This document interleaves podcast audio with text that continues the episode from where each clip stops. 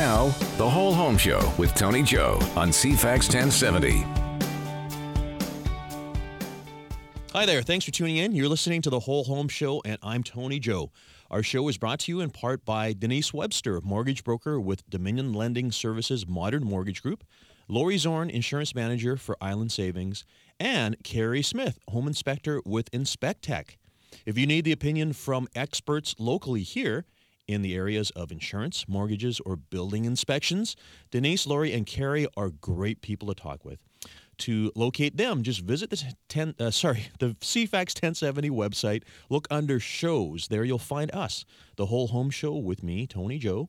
And their contact information is there, or you can always locate me online by email, uh, my website, social media, or anywhere else. Uh, I know that listeners do reach out to me because, of course, I do get messages on a regular basis. So thanks very much for doing so. Uh, what's my background as the host for you in the next hour? I am a locally born and raised Victorian. I've been selling homes here for 27 years.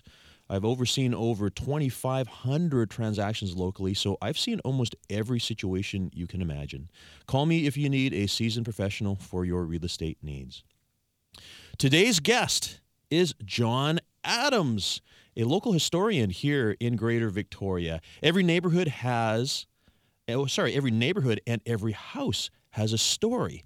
Uh, going way back to the old days, as it were. And I'm looking forward to having a conversation with John a little bit about Victoria in ways that we don't recognize because uh, things change over time. So, John Adams is our guest. Let's start our show with our weekly listener question. If you have a question or curiosity about real estate, call us on our hotline. The number is 250 414 6540. That's 250 414 6540. Or find us online again, cfax1070.com, and we'll discuss it on the air. I received a phone message this week from Loretta. She has an estate property to sell. She's wondering if she should remove the furnishings or attempt to stage it.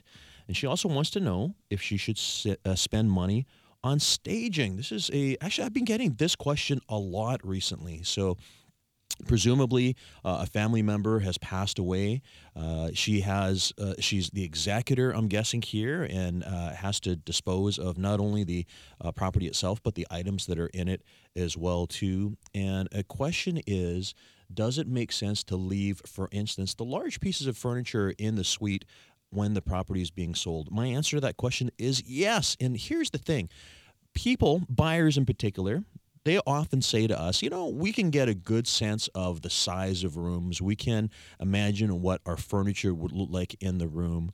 Uh, that is the general sentiment, but we do find that typically uh, buyers don't have that level of creativity uh, that they think that they do. So, consequently, it is best to leave the main pieces of furniture in the property uh, in order to demonstrate the configuration of the room or the size of the room. And uh, the main pieces I mean are the living room furniture, of course sofa, love seat, uh, any chairs, coffee table.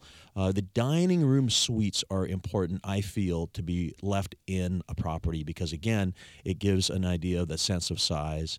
Uh, things like the uh, main pieces of a bedroom suite, probably an idea too. But you're going to want to start uh, downsizing or packing away many of the personal items. So the trinkets, uh, if there's uh, a lot of china or glassware in the hutch, now is the time for you to pack them away uh, or find new homes for them. Sometimes those are the things that can be distracting when people are looking at properties, but the main furniture items are pieces that you're going to want to keep there.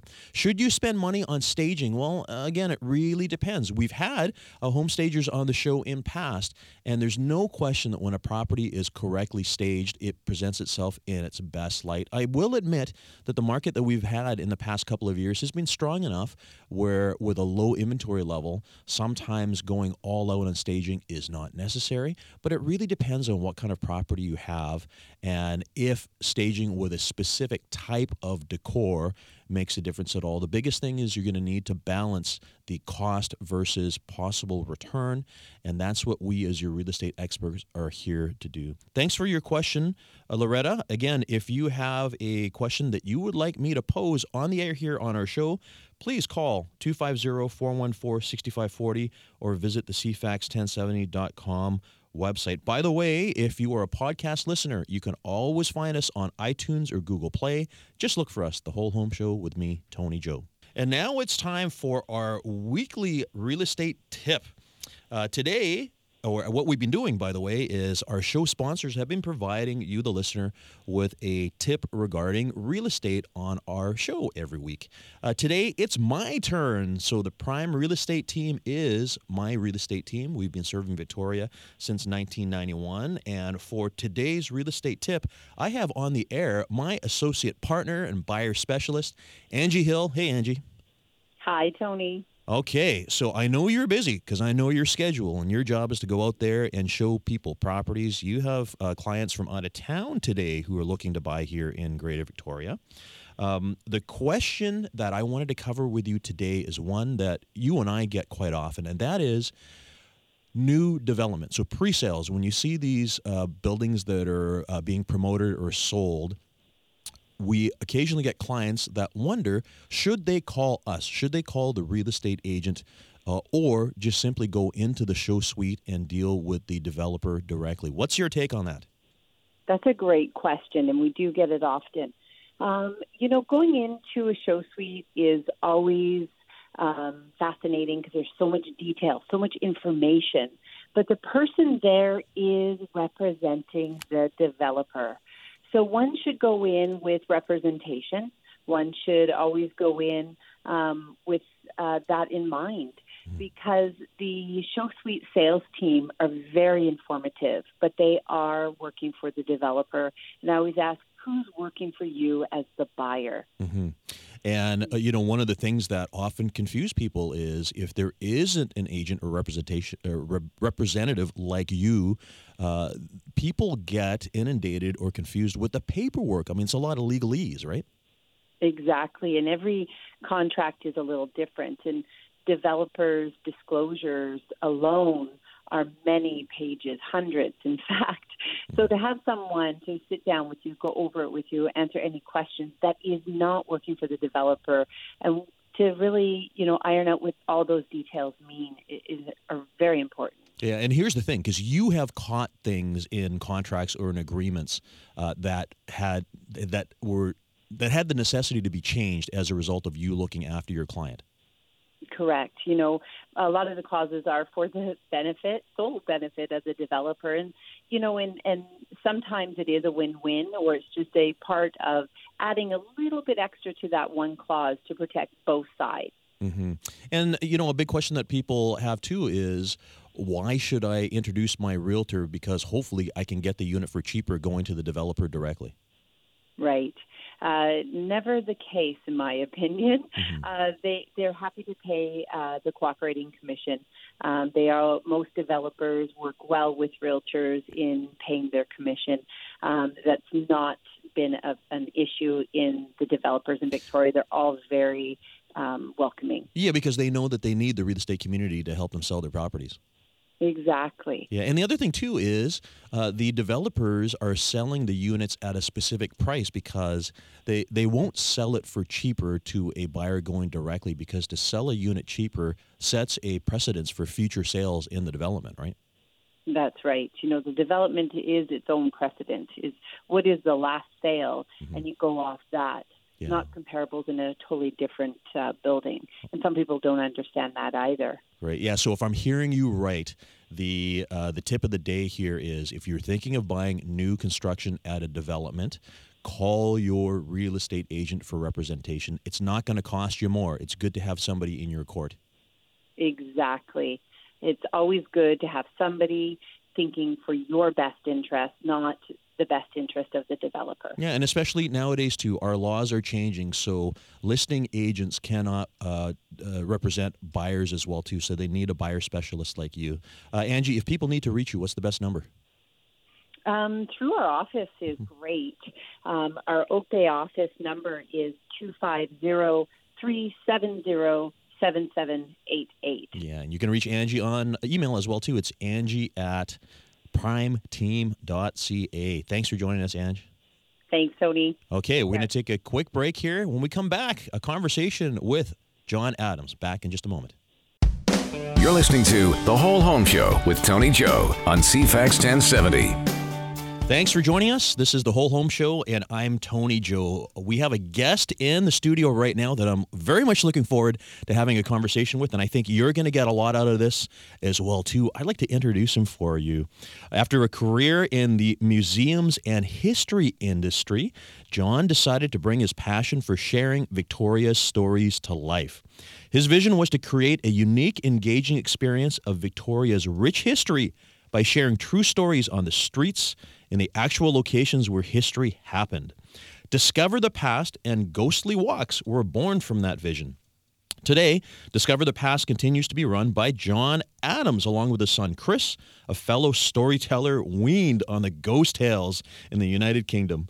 Together, along with their exceptional team of guides, John and Chris lead thousands of people through the streets of Victoria each year using their extensive research and passion for storytelling to bring history to life. And I have to say, as someone who has gone on one of these tours, they I, I love it. They are so uh, informational. Anyone who would like to learn more about Victoria needs to consider visiting John and discover the past. Thanks for coming, John Adams. My pleasure, Tony. This you are no stranger to the studio here. Uh, I know that you've been here many times before. That's right. Over the past many, many years, I'm often in the uh, the CFAX uh, studios. It's nice to be here again. Yeah, so the listeners know who you are. So, John, um, there's so many things to talk about. Uh, I want to start uh, talking about what you have in front of you right now, which is a newspaper from what year? Well, I've got two pages from 1912. 1912. And when you uh, when you asked me to come Uh-huh. and to talk about some houses and days gone by, I thought, well, I've got some things tucked away that I had not really used before. Okay. And uh, the Colonist years ago, somebody gave me a couple of old volumes of So, the so that is the colonist. This is the Colonist. Yeah. Uh, but the Times as well is very very useful. Of course, the Colonist is available online. Uh, even these um, uh, archival. That's right. Oh wow. Okay. the britishcolonist.ca. You Oh, can have okay. a great time from 1858 to 1950. And of course, many people are looking for news items, but uh, the ads, and that's what I've got today. The ads, I see especially uh, the real estate ads, are amazing Yep. from 100 years ago.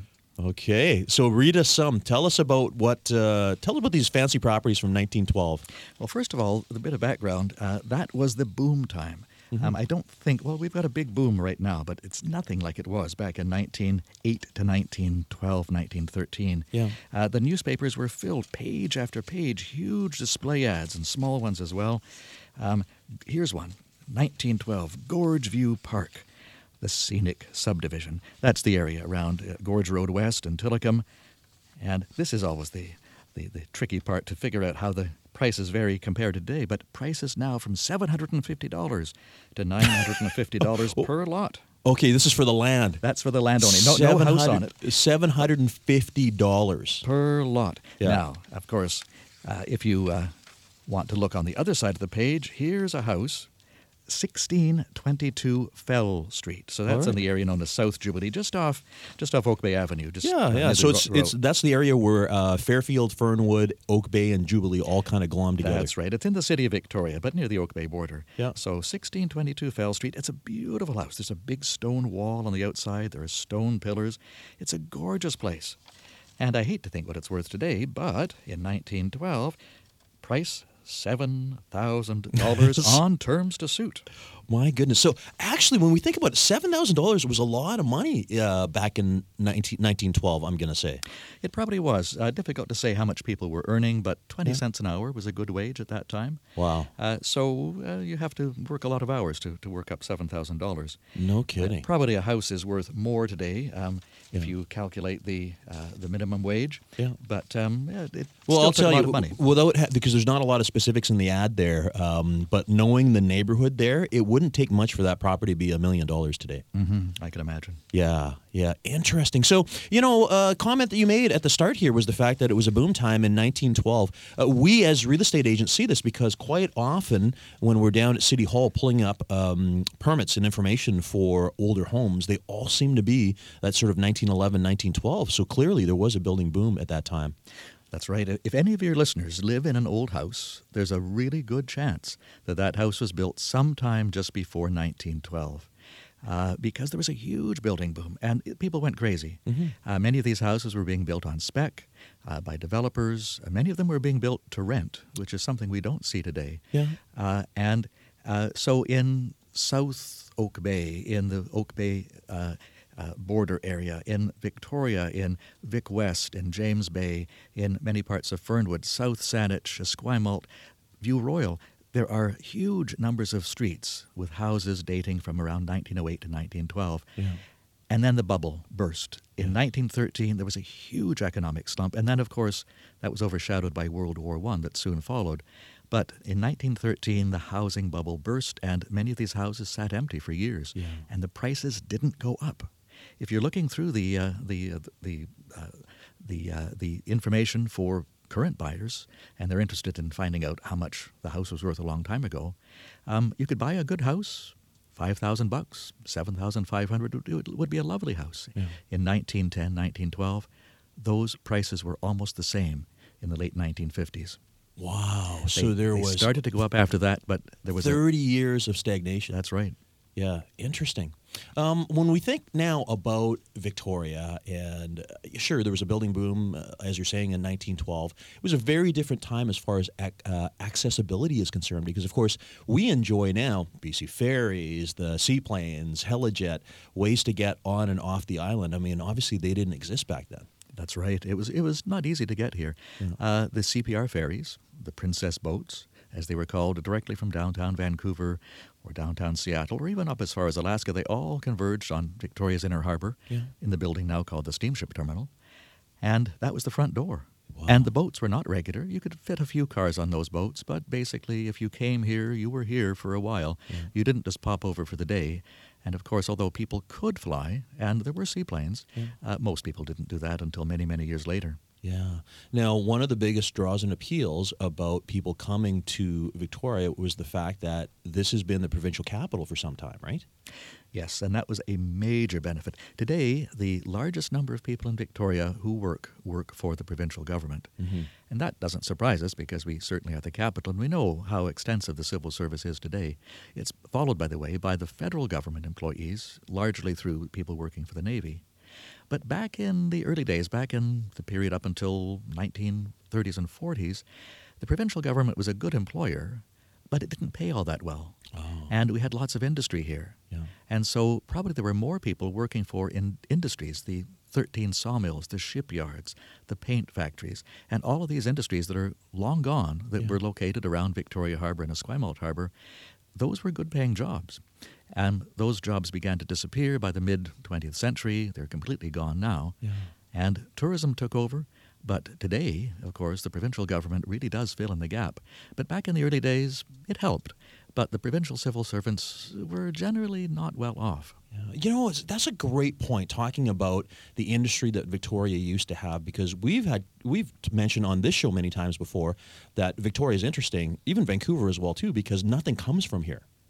Like we, we don't really produce a lot yet. I remember uh, the um, uh, down at uh, oh, it's escaping me right now. Uh, the sawmill that was at the end of uh, Finlayson, mm-hmm. um, mm-hmm. Selkirk Waterway. When I was a kid, was there, and it's not there anymore. That's right. Probably when you were a kid, it was called BC Forest Products. Yeah. They yeah. churned out uh, Presto logs and plywood. Uh-huh. Uh, later, it was purchased by Fletcher Challenge. It operated till the 1980s. Yeah. And some people might remember the big log booms that came into the harbor until then. Yeah. That was the last of the major sawmills. Uh, one of about 13 located at the upper end of Victoria Harbor. Um, big ones and small ones, um, a couple on Esquimalt Harbor as well, at Plumper Bay, for example, and of course lots out in Sooke and beyond. Those mills down here at this end of the, the island don't exist anymore. Um, one of the reasons is there was overcutting of timber, but also pollution control uh, made it very difficult for some of those mills to operate. But just a, a personal anecdote. My family moved here from Ontario in 1960. Yeah. So a lot of my memories uh, really come from that time, frozen in time. And at that time, looking up the north end of the harbor, often you couldn't see a thing because it was just a pother of smoke.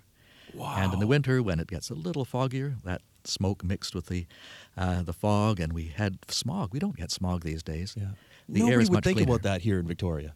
No, we think of it as a very clean, pristine place, but it not. was very gritty, very smoky. Well, listen, hold that thought because we need to take a break right now. Uh, we're here with John Adams from Discover the Past, talking about Victoria in 1960 and also as far back as 1912. We're going to take a break. Be back in just a moment. Now, The Whole Home Show with Tony Joe on CFAX 1070.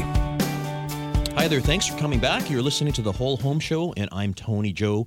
Our show is brought to you in part by Denise Webster, mortgage broker with Dominion Lending Services Modern Mortgage Group, Lori Zorn, insurance manager for Island Savings, and Carrie Smith, home inspector with Inspect Tech. We are talking about Victoria, frozen in time, with John Adams from Discover the Past. So, John, you were just talking about 1960, your experiences of coming here to Victoria, and your memories from that time. So, tell us about 1960, 1960s.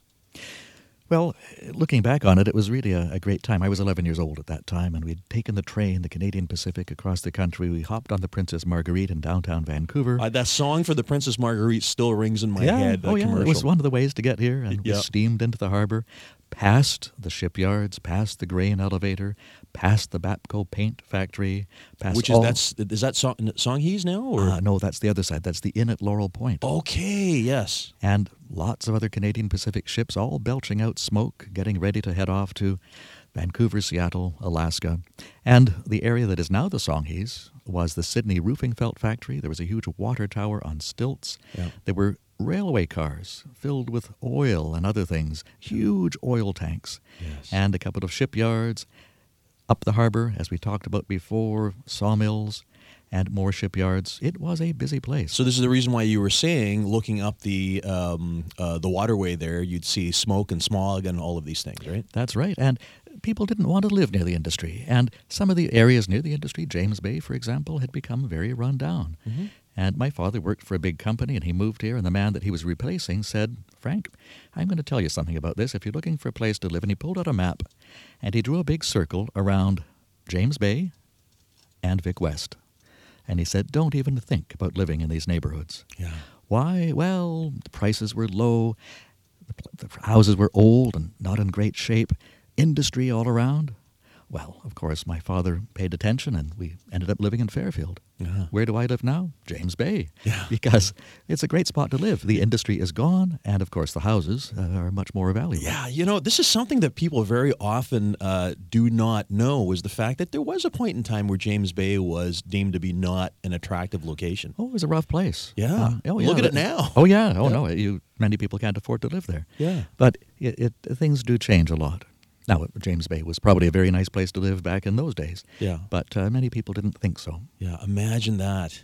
And uh, at that time as well, too, the growth area in Victoria right now, of course, is in the West Shore. So Langford, Colwood, um, Metchosin, and that that was considered so far away in those days, right? That's right. There was no bus service. Mm-hmm. Um, in 1970, I got a job out at Fort Rod Hill, the National Oh, Historic my Site. goodness. They were looking for guides. I thought I was in heaven. Yeah. I had a bicycle.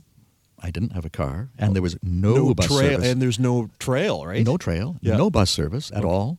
And so it was a long trek out there. So I moved out there Yeah. at that time.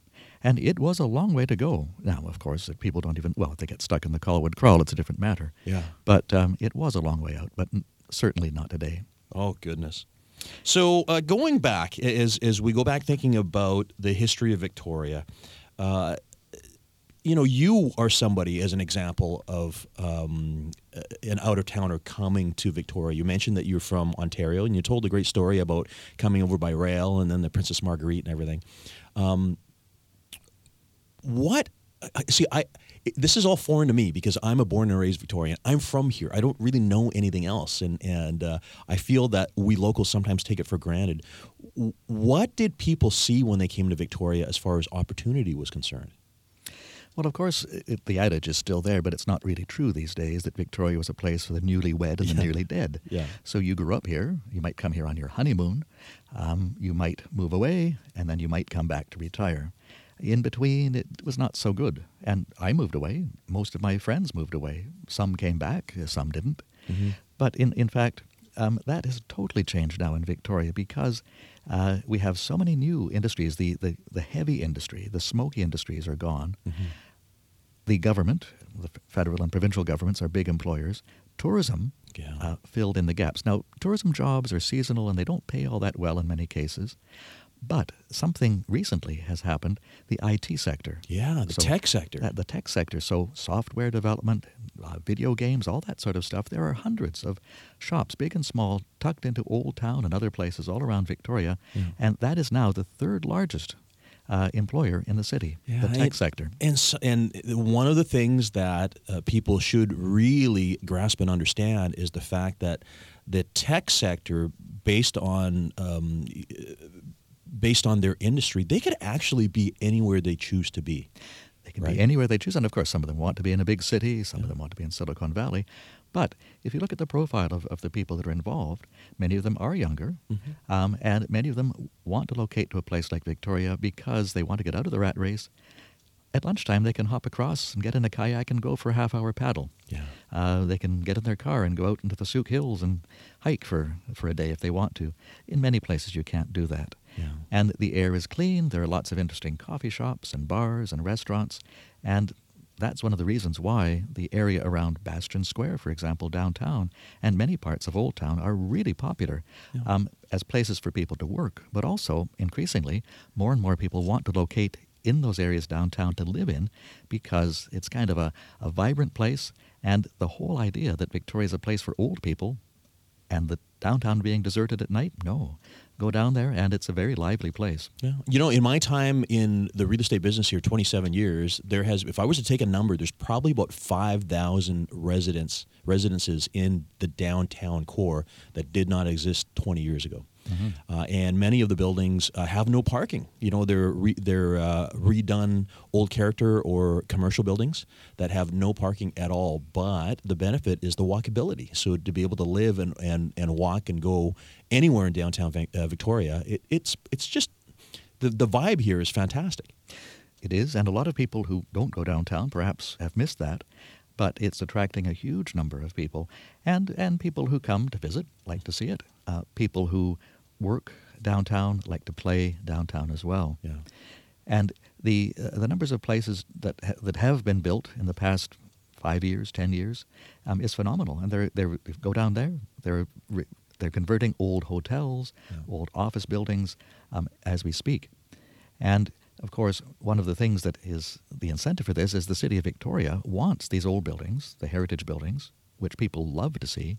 They don't want them to fall down, Mhm. and so they'll give you, give the owners a ten-year tax holiday Yeah. if they fix up the buildings, seismically improve them so they're not going to fall down, and create new residential space either to sell or to rent upstairs. Yeah, and it's brilliant that our little town has that sort of uh, uh, regular theme because we've been to so many other towns and cities where the habit is to take down old buildings and build new things that uh, that have no character that that um, uh, end up being dated quite uh, quite quickly in the area, and and uh, it makes Victoria to some degree timeless, right? It does, and there's a good reason why Victoria does have that um, large number of old buildings now. We were the first major city in BC, dating back to the 1840s. The First Nations were here, of course, for thousands of years, and then things changed very quickly with the coming of the Hudson's Bay Company, the gold rush of 1858. We were the big town until Vancouver began to grow in 1886, Yeah. and eventually, by 1898, it surpassed us. And as more investment was going to Vancouver, there was little investment in Victoria. Yeah. And with all the economic slumps that took place, downtown Victoria just became a very run-down place. Yeah. That's what it was like when I was a kid, 19, early 1960s. Yeah.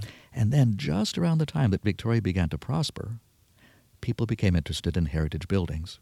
The whole phenomenon of heritage became uh, much more prevalent in the East, Eastern Canada, the Eastern States. It caught on here in the early 60s, and then by the 1970s, it took hold with a vengeance. Yeah. And suddenly people realized, look, we have all these old buildings. Let's not tear them down. That Yeah. was seen as progress up until then. No, let's keep them. And we'll, uh, we'll fix up the old buildings and we'll create a vibrant downtown with heritage buildings and new buildings can be built in vacant spaces. Yeah, we're here with John Adams from Discover the Past, talking about Victoria's history and how things have changed. I mean, even I remember, we've been talking about Bastion Square a little bit here. I remember as a kid, actually, it was a very different place than it is right now. So, Bastion Square, um, several of the buildings were totally empty when yeah, I was a kid. For sure. Well, listen, we have to take a quick little break right now. When we come back, we'll be continuing our conversation with John Adams back in just a moment. This is The Whole Home Show with Tony Joe on CFAX 1070. Thanks for joining us. You're listening to The Whole Home Show, and I'm Tony Joe. We're talking about the past today. Discover the past with John Adams. John, thanks again for coming. It's my pleasure, Tony. Uh, John, you uh, again had the old newspaper. You have the old newspaper sitting right in front of you right now. You had mentioned to our listeners before that they can find this online, right? It's the BritishColonist.ca. That's correct. Yeah. It was uh, compiled jointly by the University of Victoria and the Colonist itself, the Times Colonist, Great. as it started as a, a, big project for the 150th anniversary of the of the Times Colonist uh, from 1858 to 19 to 2008. And they celebrated, and they've now added more and more online. Wow, wow. 2008. A lot of things happened in 2008 because this is also the year that uh, we did the 150 years in Golden Mountain, the, the Chinese community That's here. That's correct. So 1858 was kind of a pivotal year because suddenly, well, 20 to 30,000 people, nobody knows for sure, arrived in Victoria to buy supplies and head across to the gold fields because gold had been found on the Fraser River and eventually the miners moved up the river and into all the tributaries up to the Cariboo and Barkerville. But Victoria was the staging point. This was the jumping off point for many, many years. Mm-hmm. And so the old Hudson's Bay Company fort, wooden walls and log buildings, dismantled by 1864. The land was extremely valuable. There was a huge escalation in prices. And boomtown, it was a boomtown. It yeah. looked like a Wild West town. The old wooden buildings, eventually replaced by the brick buildings that we know in Old Town. So, in other words, the boom that we have right now in real estate is circa 2017 18. This is not the first time that there's been a boom here in Greater Victoria. Victoria is a city of boom and bust. So, big gold rush 1858. By 1864, there was a huge slump. Mm. We didn't get out of that slump for a while, and there were ups and downs. Joining Canada in 1871 helped a little bit, but then there was a big continent wide depression starting about 1873. We got out of that eventually. There was another huge slump in the early 1890s. Uh, 1907, 1908 to 1913, another big uh, burst of activity, and then another slump. So up and down. And during the boom times, people bought land, built houses and, and commercial buildings, yeah. and then they held those things and often lost money in between. Yeah. Actually, it's interesting because I've seen graphs talking about property values. I've seen graphs in Victoria. The Real Estate Board, of course, compiles a lot of data. Uh, there is a graph that, that we um, uh, post almost every month that shows values from 1967 to today and it has been generally a straight line upwards, with the exception of 1982, 82, of course, that was a, uh, a tough time in the stock markets and everything. Uh, but I've also seen graphs from the year 1900 to today, and it's interesting. You had mentioned that time uh, around 19, uh, the teens, 1913 thereabouts, where there was a little bit of flatness. But at the end of the day, Victoria always seems to be one of these towns that um, it's desirable it has always drawn people here, it seems, uh, you know, based on the stories you're telling us here right now. And consequently, people do find comfort in the fact that it's a good investment, right? It is. Over time. Sure, if, if you're looking at it in those terms. But the, the climate, I, am sure, is, is really part of that. The climate here, as we all know, yeah. um, is, is lovely. It's well, not, you escaped Ontario, yeah, so. it's not too cold in the winter, it's yeah. not too hot in the summer. Um, and we have all the beautiful um, natural environment around us, and, and that has attracted people for a long time. So the, the, that, that's why the Songhees were here. There was abundant fish and clams and everything else, and well, they they could walk around in the winter, and they didn't need to freeze. Yeah. Um, came along the Hudson's Bay Company. Why did they choose this area? They could have picked anywhere. It was a good harbor. They could have picked anywhere, but no. They realized that Victoria was a, a very pleasant place, a benign place in terms of climate. There was good timber and all the other things they needed. Plus, it was close to the Pacific Ocean, which was a big benefit. And that's one of the reasons why Victoria prospered so much because of our location. And today, I think most people come here because of the climate. Yeah. And the fact that it's, well, we all know it, um, the pace of life is a lot slower. And for some, that's not so good, but I think for most of us, we enjoy that. Well, this brings up uh, uh, the part of conversation which comes up regularly on this show, and that is why is Victoria real estate so expensive? And as I always say, it's for these reasons that you just mentioned, which, uh, uh you know, um, sure, markets change, whether it's stock markets or real estate uh, or whatnot, but what doesn't change is the uh, natural appeal, the surroundings of a city, the weather, right? Uh, people wonder about why Vancouver is so expensive. Uh, same story, you know. Are you going to choose living in Vancouver or are you going to choose living in? I always use Winnipeg. Winnipeg's my my go-to city. Right? Winnipeg. Yeah, um, but there's a reason why there is a cost differential. You're paying more uh, to be in a place that uh, perhaps has more opportunity, uh, but also uh, provides greater greater beauty as well too. John, let's talk about some of Victoria's deep dark secrets. Uh, yeah. Well, I am a historian, and a lot of the tours that we do, the Discover the Past tours, are history tours. Yeah. We focus on the downtown area, virtually every neighborhood through the year. Uh, we do tours all year, um, whether it's James Bay or Fairfield or Rockland, the Uplands, Oak Bay, Vic West. We're all over the place giving mm-hmm. giving tours, um, and we, we look for information that is is interesting to people. Um, history, of course, is is what we, we do in the daytime. But at night, when it gets dark, uh, we can't help but tell a couple of ghost stories as well. And and to be honest, although our our history tours are really good, yep. people enjoy them, we get far more people on the ghostly walks. Yes. People like to hear that sort of thing, whether they believe in ghosts or not, and we understand that some people don't, but everybody likes a good story. And so um, we, we have to admit that we say Victoria is the most haunted city in the Pacific Northwest. Okay. Not necessarily Canada, but certainly in this area. Yeah. For lots of reasons. Uh, we've collected hundreds of stories, and that's probably the biggest proof that we have lots of stories here. Um, some of them are pleasant ghosts, some of them are nasty ghosts. Um, of course, people tend to prefer the, the nasty stories.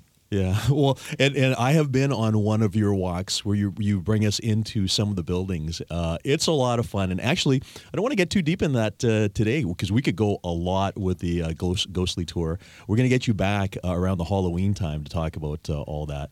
Um, it, it's uh, it's a lot of fun for anyone who's interested. Your walking tours, by the way, how how big um, are groups that you generally um, have on tour?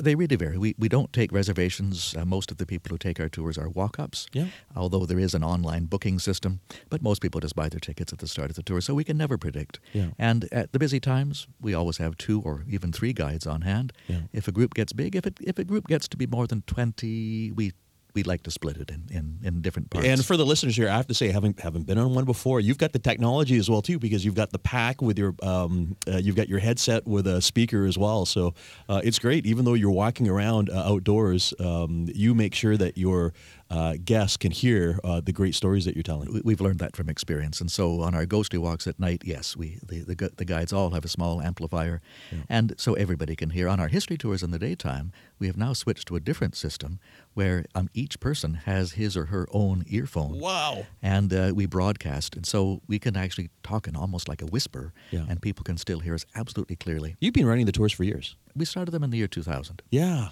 yeah, good, good for you, good for you. But before we forget, if people are interested in your tours, how can they uh, locate you?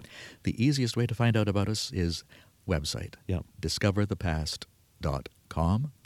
Uh, we also have a phone number with lots of information 250 384 6698.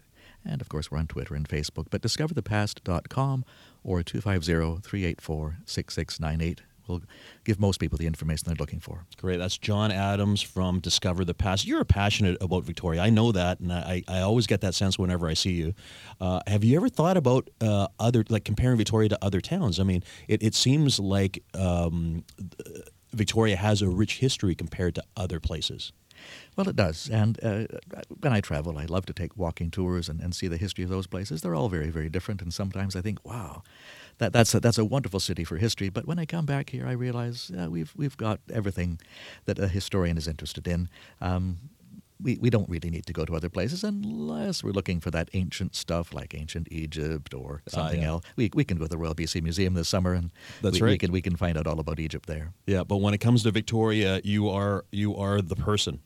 Now, Victoria has been full of colorful characters as well too. Uh, could you maybe um, can we talk just for a moment about some of Victoria's infamous or famous people? Yeah, people like to hear about them. Uh, John Butts comes to mind very quickly. Uh, there was a play about him last year down in Bastion Square. Um, he had come from Australia. Where he'd come from before that, we don't know, but um, he was a bit of a rogue. He spent a lot of time in jail on the chain gang. Okay. Uh, people would see him out in the city streets uh, crushing stones, and he didn't like that very much. Um, it's said that he decided to make a bit of honest money once, and, well, it wasn't all that honest. He would clean the streets, and with a cart and a, a horse and a shovel, he would go around and clean up all the muck on Yates Street, and then secretly, at night, dump it on Johnson Street. And of course, the merchants on the streets would pay him to do that. They found out, and they fired him. He was the town crier once. He would ring a bell and announce the news, and at the end of each announcement, he was to say, God save the Queen. But then people heard him say, God save John Butts. Uh. so he got fired from that too. Yeah. And then finally he decided on a, another sojourn in the jail that he just wasn't going to work at all, so he pretended that he was paralyzed from the waist down. And the doctors believed him. They stuck pins in his feet, and Oh, my he, he didn't flinch. Yeah. And then one day somebody noticed that he was moving very slightly. In fact, people were sorry for him, so they carried him out, put him on a couch on the sun in front of the jail. Down in Bastion Square, people brought him cakes and cigars and bottles of brandy. He was having a great time until they discovered that he could actually move. They dumped a bucket of water on his head, Yeah. and he jumped up and ran away. That proved that he was malingering. Oh, my He was one of the colorful ones. Back Yes. in the early 1860s, they finally put him on a boat and sent him back to Australia. Yeah, and uh, sorry, you said there was a play or something about him? There was a play last year put on by uh, the theater department at the University of Victoria. Yeah. And uh, very interesting play, uh, just focusing on one aspect of his of his rather uh, nefarious career. yeah. Uh, he was perhaps one of the lesser known people, but um, very famous. Another character, Amor de Cosmos. Of course. There and there's a building with his name on it on uh, Yates Street. That's right. Yeah. It's a it's a residential building, and um, he founded the Colonist newspaper. What was his real name? His name was William Smith. That's Bill right. Smith. Yeah. And he was born in Nova Scotia, um, went to California. Apparently, his mail was getting mixed up with all the other Bill Smiths in the goldfields, and so he decided to change his name to Amor de Cosmos, Yeah. which he said meant lover of the universe. And so when he came here in the spring of 1858, he decided that everybody should call him Amor de Cosmos.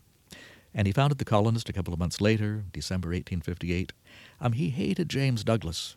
James Douglas could do nothing good in Amor de Cosmos's eye. And eventually, de Cosmos decided to run for politics. Um, he did Yeah. in colonial days, and in the end, after we joined Canada, he was a member of the parliament, member of Parliament for Victoria, and he became our second premier in the Wow. early 1870s.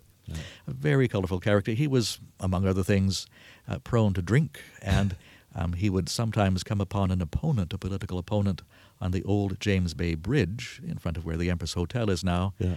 and uh, and pummel the poor person with his umbrella. My goodness. And many times, How- uh, how things the have combatants changed. were pulled apart. How things have changed. John, thank you very much for coming and being our guest today again. If people need to reach you, how can they do that? Okay, it's my pleasure to be here, Tony. Uh, people can call me at 250 384 6698 or check the website www.discoverthepast.com. John, always appreciate talking with you, and I, I very much appreciate the fact that you are a fantastic resource for whenever we need information historically about Victoria. You really are the person to chat with. So thanks again for coming. It's my pleasure. And for our listeners, thank you for joining us today. Uh, I'm Tony Joe, and I'll be here for you again this time next week.